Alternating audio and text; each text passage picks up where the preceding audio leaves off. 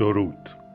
به قسمت 95 از خانش کتاب نگاهی به زندگی شاه خوش آمدید.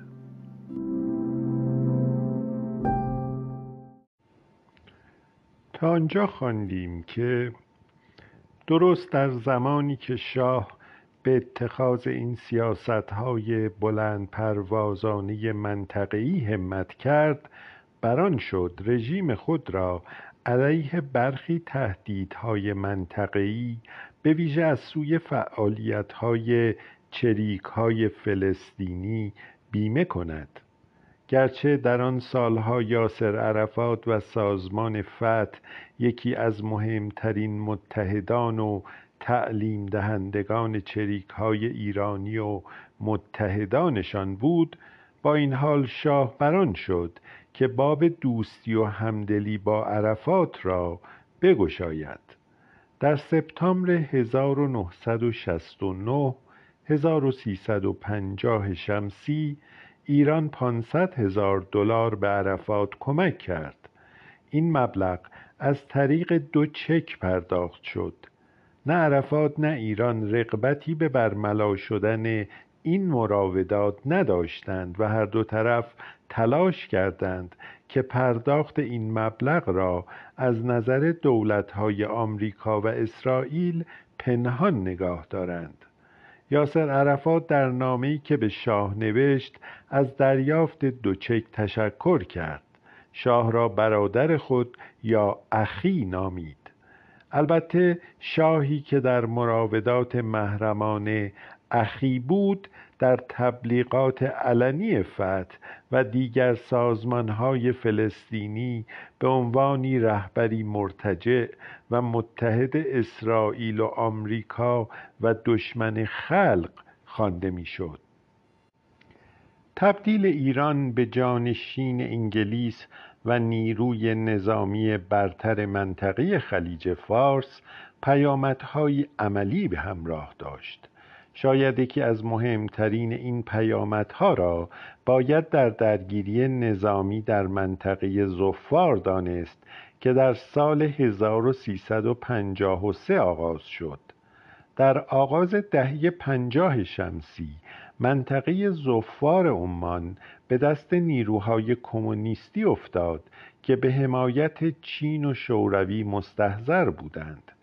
این امکان وجود داشت که بخش اعظم سلطان نشین عمان به دست همین کمونیست ها بیفتد و بدین سان تنگه هرمز در تیررس کمونیست ها قرار گیرد.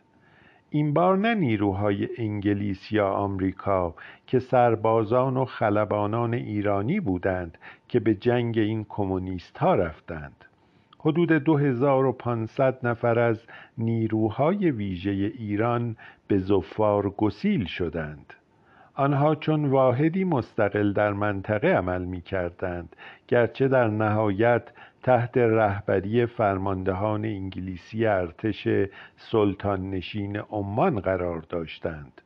شاه در آن زمان در دیداری با یک هیئت نظامی آمریکایی اظهار داشت که کمونیست های زفار به تنهایی خطری جدی نیستند. اما این نیروها تسلیحات پیشرفته ای از شوروی دریافت می کنند و در عین حال بیش از صد مستشار کوبایی و چند نفر از آلمان شرقی به شورشیان مدد می رسانند منابع انگلیسی مدعی بودند که دولت یمن جنوبی که در آن زمان از اقمار شوروی به حساب می آمد هم از جمله متحدان و حامیان کمونیست های زفار بود. در آن سالها زفار تنها منطقه‌ای نبود که شاه از نفوذ شوروی در آن نگران بود. به گمان شاه با برآمدن حزب بعث در عراق شوروی به شکل روزافزون در آن کشور هم جای پایی پیدا می کرد از سوی دیگر وقتی داوود خان در افغانستان کودتا کرد و سلطنت ظاهرشاه را برانداخت گمان شاه این بود که این کودتا هم بخشی از تلاش خزنده شوروی برای بست نفوذ در منطقه است.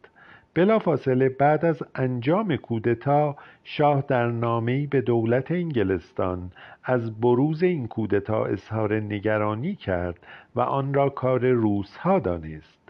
علاوه بر نامش به دولت انگلستان درست یک هفته بعد از کودتا در افغانستان شاه به هنگام دیدارش از واشنگتن به کسینجر گفت که می‌خواهد ظاهر شاه افغانستان را به شکلی محرمانه و در منطقه‌ای در خود افغانستان مستقر سازد نگرانی شاه تا حدی مبتنی بر گزارش های ساواک بود که روسها را عامل اصلی کودتای داوود خان می دانستند.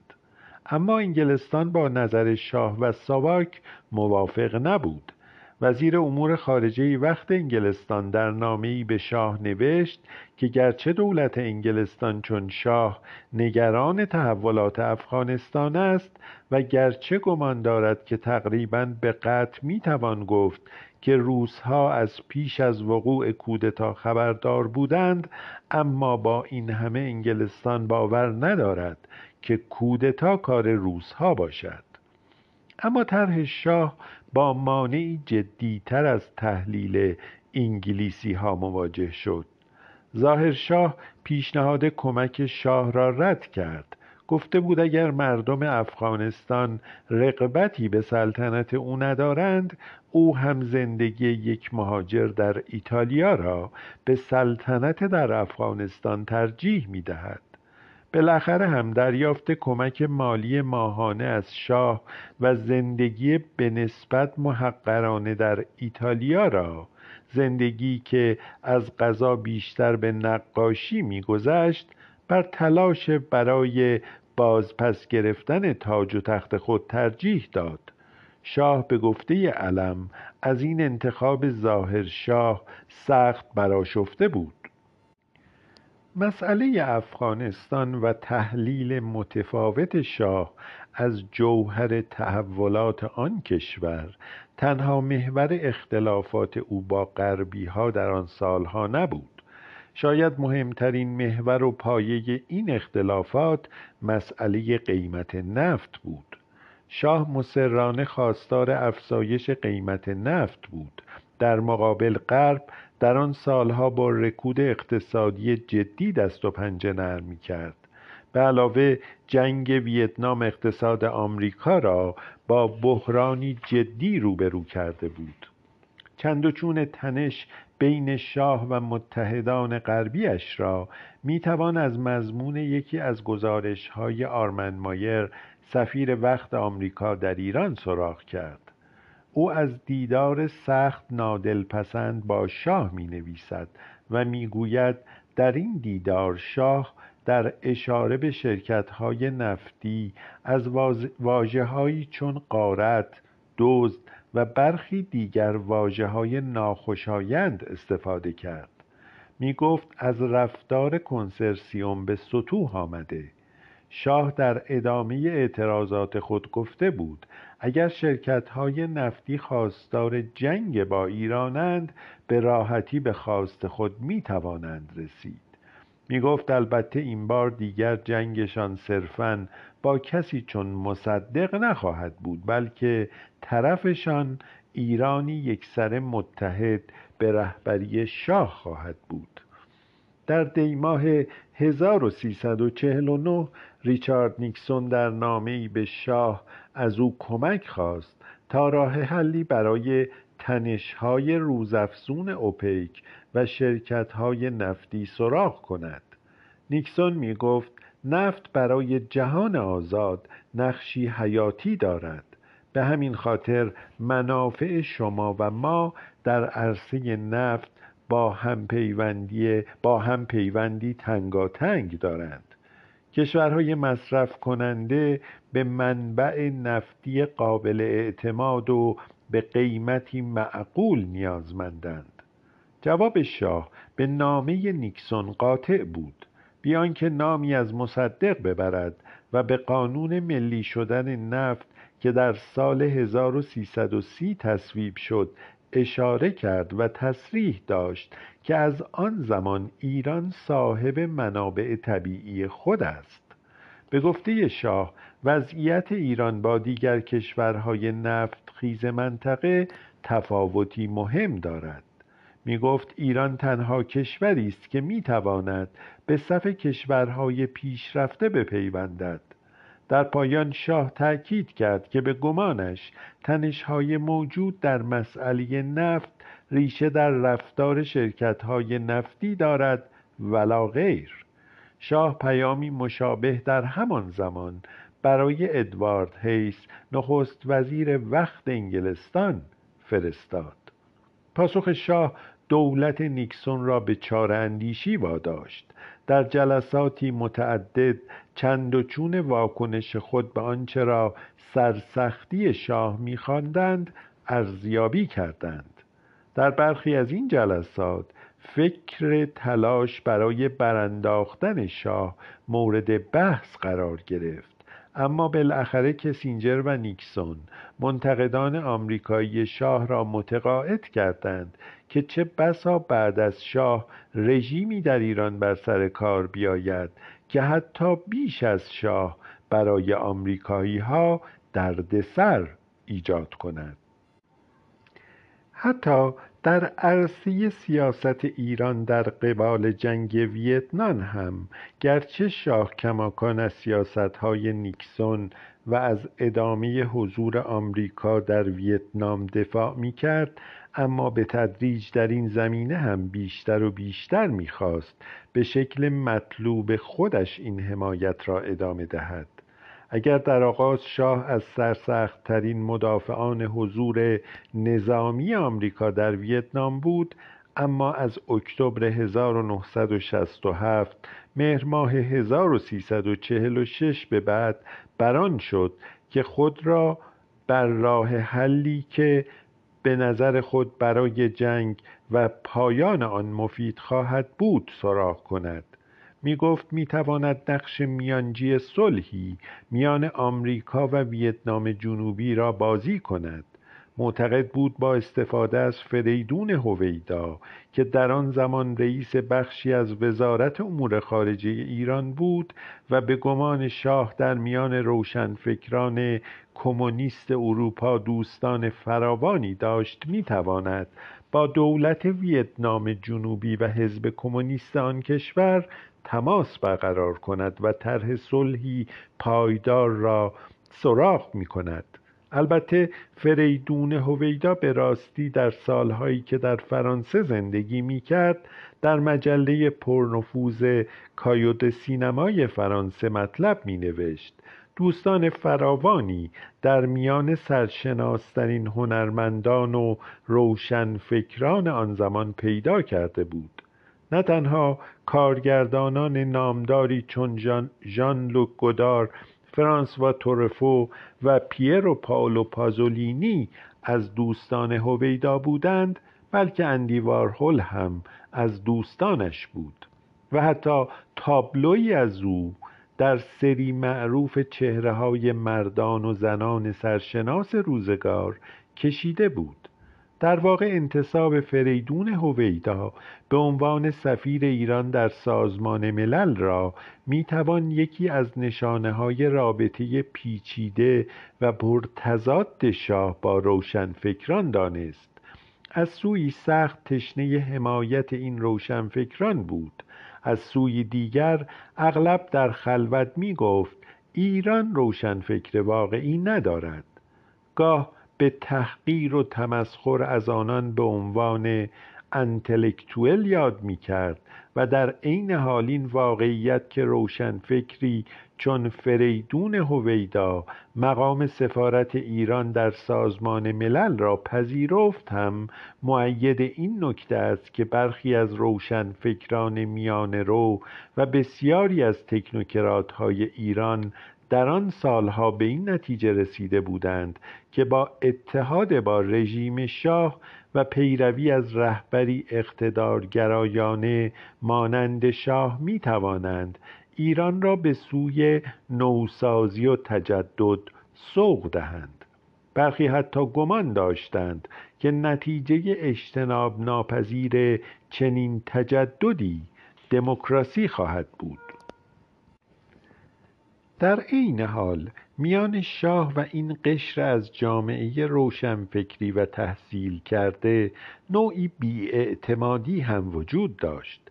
برای مثال وقتی فریدون هویدا برای شرکت در یکی از جلسات سازمان ملل در نیویورک بود و به تهران احضار شد می گفت نخستین واکنشش نگرانی بود. یادداشتی دریافت کرد از طرف شاه که طبقه بندیش سخت محرمانه بود و در آن آمده بود به فریدون هویدا فورا سوار هواپیمای ایرانیر برای پرواز مستقیم به تهران شوید. به خلبان هواپیما و مقامات فرودگاه دستورات لازم صادر شده است. وقتی در تهران متوجه شد که ماشین پلیسی در باند فرودگاه در انتظار هواپیماست نگرانیش حتی بیشتر شد. راننده ماشین در جواب پرسش هویدا که او را به کجا می‌برند صرفا گفته بود اجازه ندارم بگویم. وقتی به مقصد رسیدند ساعت ده شب بود. ماشین نزدیک پله های ورودی کاخ نیاوران توقف کرد. فریدون هویدا را به اتاقی بردند که کتابخانه بود.